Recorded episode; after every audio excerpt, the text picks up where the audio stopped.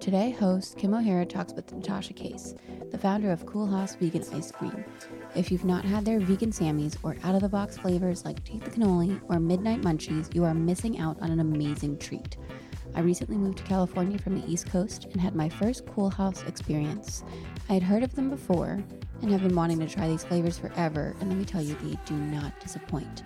This LGBTQ women founded business operates out of the Culver City part of Los Angeles. And Natasha is going to share with us today her story of how she went from degrees in architecture to selling lots of ice cream, as well as curiosities she has in modern coupling and politics. Welcome to You Should Write a Book About That. I'm your host, Kim O'Hara, a book coach with a story inside, and I am interviewing fascinating people from all walks of life with a story to tell. Do these folks have a best selling book in them? Stick around and find out.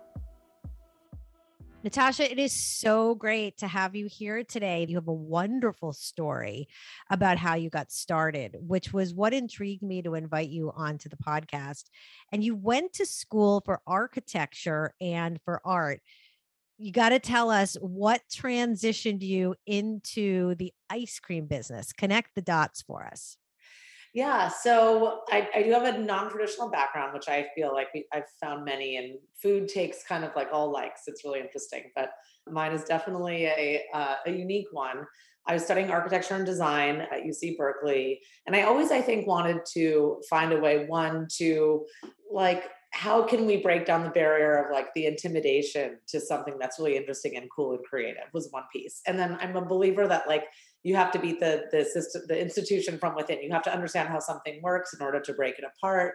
And so i was sort of searching for to solve these two things. And my real light bulb moment came by accident as they often do which is i was in uh, my architecture studio and i had made this scale model and my professor said it looked like a layer cake as though that was a criticism. Thought, you know why is that bad? And so i went home and i baked the next iteration of the model as a cake and I had so much more fun doing this project than anything I'd ever done. I fell in love with this idea of of food connecting to design, two of my ultimate passions. I knew I would never be bored of it. It was my only all nighter in all of architecture school, which is another story. Um, but also, when I presented it to my colleagues the next day, I could just see the the intrigue and the um, excitement around the this like just new terrain. And you know when you bring food to the party it just engages people to memorable. I, I guarantee you they would remember that presentation and project almost over anything else just because food's involved. Um, so i thought this is it. This is what i want to do. This is how i'm going to make architecture and design more fun and approachable and also just kind of take the skill set uh, that i've been learning and, and apply it in a totally unique way so I continued to do all these like food and architecture projects. And I kind of built like a little mini cult following at Berkeley. And then I continued to do it in grad school where it was like slightly less well received. But I think that why was it less received in grad school? I don't know if they were getting it. I just think it was like maybe just too strange or maybe I wasn't focused enough on like the the rigor of, a traditional architecture and design and you know kind of a lot of the mechanics of it. And I was a really young student. I went straight from undergrad to graduate school, you know, so I was like 21 years old when I was starting and, you know, still learning yourself, still, still learning how you want to talk about your passions. And why um, did you go from so so let's just back up for one second because I want yeah. to understand the layer cake. What was yeah. the assignment? It was, you know, I remember it was a it was supposed to be student housing and it was on this like strange sort of strip of land, like a median. And so my idea was, what if you could like make the design as though you like extruded the land out of the earth and thought oh, about cool. the different kind of layers of the of the the tectonic plates, and that sort of inspired how you program the building. So you can imagine how, you know, when I got through that first exercise, it looked like a piece of cake. It was also That's... like triangular if you saw it in Right, right. Yeah. Oh, that makes so much sense. And what I just want to reiterate is that you're someone who's talking about tectonic plates and not only went to undergrad, but graduate school for one career. And now you have a highly successful ice cream business. So, for people that believe their story is just one way, there's no guarantee of one way of any story if you allow yourself the freedom to go in whatever direction you're taking. And that sounds like what you allowed yourself to do. You allowed yourself to be outside the box, even though you had this track. Like when you were growing up, were there entrepreneurs in your family or was it straight collegiate academia?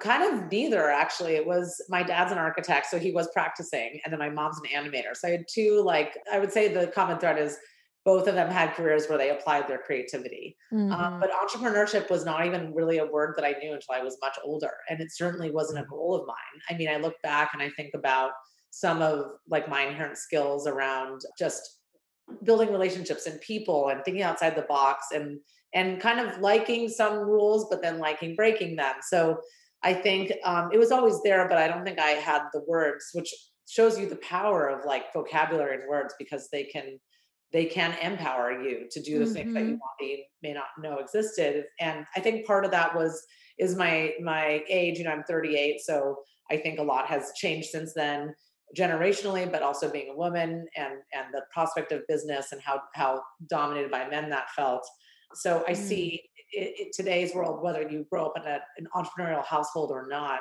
i think you have access in, in a pop culture sense almost you know uh, right uh, to what that may mean, what that may look like. You see characters and you understand you understand the words. So when you're an entrepreneur, you might come home and say to your children, and I too have two children where I might one minute be like, oh my God, I got like the most amazing idea. And then yeah. a week later, I'm like, it's all shit. Yeah, yeah, totally. Yeah. it's all gone to hell. And then, then you're like, but wait, it's been yeah. revived, you yeah. know? Totally. Exactly. It's very exciting. You have to have a personality for that. Yeah. So tell me about the name. It's Coolhaus. Coolhaus. Yes. Yes. But it's it looks German. Yeah, it's inspired in part by Bauhaus. It's a triple entendre. Bauhaus, which is of course the German.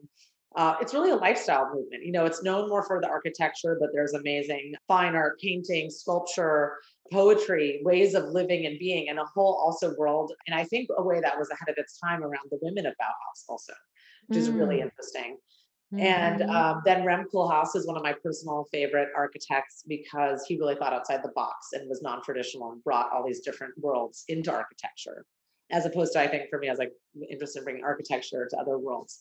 And uh, then, you know, the sandwiches kind of look like t- little tiny cold houses, you know. So um, they love the, the sandwiches, floor slab, and ice cream walls. So maybe there's something there. So ice cream. So tell me about ice cream and why you got into ice cream specifically. Do you have a specific love for ice cream or you know, did you run this more as a business model? Like if you sell X amount of ice cream based on you know, well you're a vegan company right? So you had yeah, to take yeah, that yeah. into like were there a lot of spreadsheets and cost quantification going on? It was it not that romantic? Was it all business? It definitely started from a place of heart and passion and love which i think um, is the way I like to do business because I feel like it actually becomes a lot harder, at least personally for me, to do what you want to do if you don't have that and, and be happy like I just certainly know plenty of people who've crushed it in business and are rich and they still haven't really found their happiness, you know? Right. And like, oh, like what happened? I like sold my business for hundred million dollars and I'm still, you know, and I'm still trying to, yeah, yeah, figure it out. Right. Yes. So I, I believe starting from that place, but then vetting it as a business, which Freya actually helped me a lot with my co-founder and now wife and, and, you know, mother of the of the babies. So you know that that story turned out um, pretty happily, ha- um, happily ever after. But I think she came in more with like, let's look at the space. What is the cost per unit? I really, you know, didn't know anything. I wasn't really vetting it in that way, even though I have a mathematical mind with something like right. architecture. She asked me like, what was my cost per unit to make a sandwich? And I was like, I don't know. I spent eighty dollars at Whole Foods. She was like, okay, we're gonna go. We're gonna make a pro forma. I was like, oh, so annoying write everything down. But I'm really glad we made that trip to Whole Foods. And that's where we really, I think, beyond kind of the basic numbers of ice cream, which are, you know, challenging, but find me a business that isn't. Mm. We saw just the lack of representation of the other ice cream brands on the shelf. You know, we didn't feel represented as millennials, as women, as queer women, since we were already dating. Freya as a woman of color. We just felt like it was the same kind of no storyless or story of white men. And, and, and the flavors weren't exciting and did not represent anything with a different perspective, nor did the product. So we we really saw the opportunity to do something big that we could that would resonate with us. I want to know more about the story of you. You know, like I had no idea till we met on the panel that you were the founder. I just saw a woman run business because I see your storefront in Culver City. How much is that platform of being a woman run business or being a queer woman come up for you with investors in the boardroom if there's been any boardrooms? It came up a lot. I think at the time that I was really starting to raise significant capital was around 2017, 2018, and there was a desire for a lot of funds to kind of back that that different vision. So I think there was a thirst for that. And you know, look, is that there's there's definitely an authentic, I think, interest in in that. I'm sure also there's backlash and there's the funds wanting to, you know, look like they are not just investing in white men. Mm-hmm. It doesn't, mm-hmm. it doesn't, to me, it doesn't matter the reason there just has to be change. Like if, if you're doing right. it for PR, you're still, you're still at that point, if you're funding a women run business, you're, you're giving that more of a chance. So I think that did matter a lot. I think for me, you can definitely see why it's so unequal because it's really staggering. It's like best case scenario, like 2% of capital goes to women.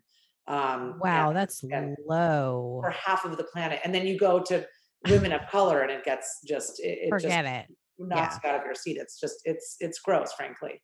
And I think it happens because the the funds are men, and mm-hmm. so especially I think if you're coming as a women run brand with a, a kind of female oriented concept, it really doubles down on how difficult it may be to understand um, why that why what the value is or what the use is or even some of the basic questions like that. Famously gwyneth paltrow like couldn't raise money you know in the early days from any of the funds that she wanted. And a lot of the feedback was like oh my wife's a big fan you know but i don't i don't get i don't get what you're trying to do. Right i don't so, know what goop is yeah. Yeah yeah and, and you know because it's it's all men and and and it's you know i've been in many rooms and and talking about Coolhaus with there's 20 people in the room and 19 of them are men and me. So it's like it's not just like there's a few guys sometimes if you're like hugely outnumbered. I do think for me, I've had a slightly different journey, I think, as a gay woman, because I think there's maybe a little a little bit of a different relationship to um, a male dominated culture where it could be slightly less threatening where you know this is a, mm. sorry to go on a tangent but imagine like there's a, a company is is like all men and they want to go on a fishing trip and you know i i love fishing and i want to go and and suddenly the wives are nervous and may feel strange and uncomfortable and then you're like well you know. She's gay. It's gay. Like oh you know kind of takes takes some of that imaginary right. threat off the table. Right. I'm not saying that's okay by any means but there's there's there's definitely that and there's also i think um, we've all had our challenges in life and i think I found a lot of um, lesbian like founders, CEOs, leaders. You know, there's just maybe a different relationship with with risk or or something that you've overcome, mm-hmm. or maybe a bit more of comfort level with rejection, which I think is really challenging for a lot of women because we're sort of told that any rejection is just a complete failure on our own part. Right. So you know, I think there's a lot more there, but but I think it actually helped me in this case. Get that's farther. good to hear. That's yeah, good yeah. to hear, right? With yeah. lemons make lemonade, right? If you think there's going to already be a bias, might as well work the system. I mean, that's what white men are doing. Why not? Right? Why not? Um, especially if you have something you believe in. Now, we talk about books on this podcast. And if you were go, well, I'm going to out you that you're thinking about running for mayor. Is that still possibly the case? Okay. So, you know, running for mayor, being a political figure, being a founder, being a gay woman, sounds like there's a lot to write a book about. Have you ever thought about what you would write a book about? Such a great question. I think I think I'm I'm even the topic that we were just talking about sort of the queer relationship in business is something that like definitely intrigues me mm-hmm. and i think and i'm actually also uh, poly so we have an alternative you know we're I, frey and i are in a throuple right now and um wait you are in a what it's called a throuple so we have a, a third in our relationship yes. uh, there's yeah. a new word much more common coming out of quarantine, I must say. So we're okay. Kind of like I, would, I wouldn't say it goes far to say we're a stereotype, but you see right, it. Right, right, right, and right. That is a topic I'm like, I, I'm I'm very intrigued by kind of alternative romantic kind of uh, scenarios and formats. Right. This is a very dominant theme right now of just amongst friends and socially that we've been sharing about like how we've gotten on this track of you know of like you are looking for your soulmate and then and then monogamy is the way that you're succeeding in life and, and just there's so many different ways we could be looking at this and if you look at our early origins in in humanity we were much more of community based and tribal. together yeah tribal, right? But Yes, now we're yeah. supposed to be this one person, supposed to be the one, and then people expect that person is going to serve all their needs, and then they're inherently disappointed because people are disappointing. I mean, it the just pressure alone yeah right. It's Yeah. so true. And then we have, you know, sexual needs, and then are they all going to be met with one person as well? And it's it's true. And then you want to have a family, and then you're like, well, what am I going to portray for my children, and what are they? yeah Meanwhile, kids are being raised differently now, where they're Yeah. being taught that there is fluidity. yes You know, so yes well, I applaud you for that. That there's a couple different intersecting topics in there. You could write two books. You could write Yeah. probably probably have a bunch of books in you. oh yeah But I don't know about the mayoral campaign being about the thruple though. right that may be a, that may be a tricky one yeah but the but the but back to the politics i think well i actually just on a note of that i think it's all it's this next generation of politics is all about authenticity and being different so Mhm. who, who you know Who who knows?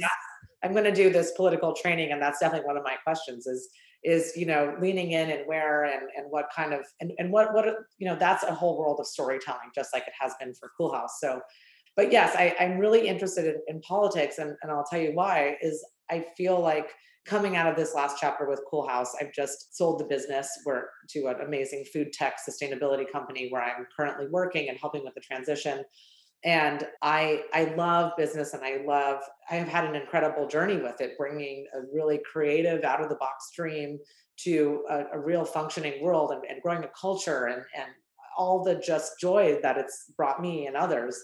But business is a p&l at the end of the day. At the end of the day it is about money. It is driven by money and and things fail and succeed based on that and i feel like politics is very um, i could bring a lot of the toolkit from my entrepreneurial days raising money the, the community like i said the culture the vision the team. But you really are about your constituents and representing people and their needs and doing doing you know doing well by by that. So i feel like that for me is like my calling as far as the next chapter. And i know this is coming this is said from a place of privilege but i think i'm much more motivated by that having that the, the voice and the power and the influence and that platform i think is the right word than, Right. money in business like that that is what makes me feel i think fully complete so I, I i'm lucky i have i had and do have that with Coolhaus but i feel like i can really concentrate on that um, in politics so so that's that's what's sending me to that new world Amazing. Well, I'm very excited about that. And thank you so much for coming and sharing your knowledge on the show. It's been an absolute pleasure. Thank you so much for having me i've enjoyed uh, speaking to you very much as well You've been listening to You Should Write a Book About That. If you enjoyed our episode, tell a friend to listen, subscribe or review on iTunes, Stitcher, Castbox, Spotify, and Pandora, or wherever you listen to podcasts.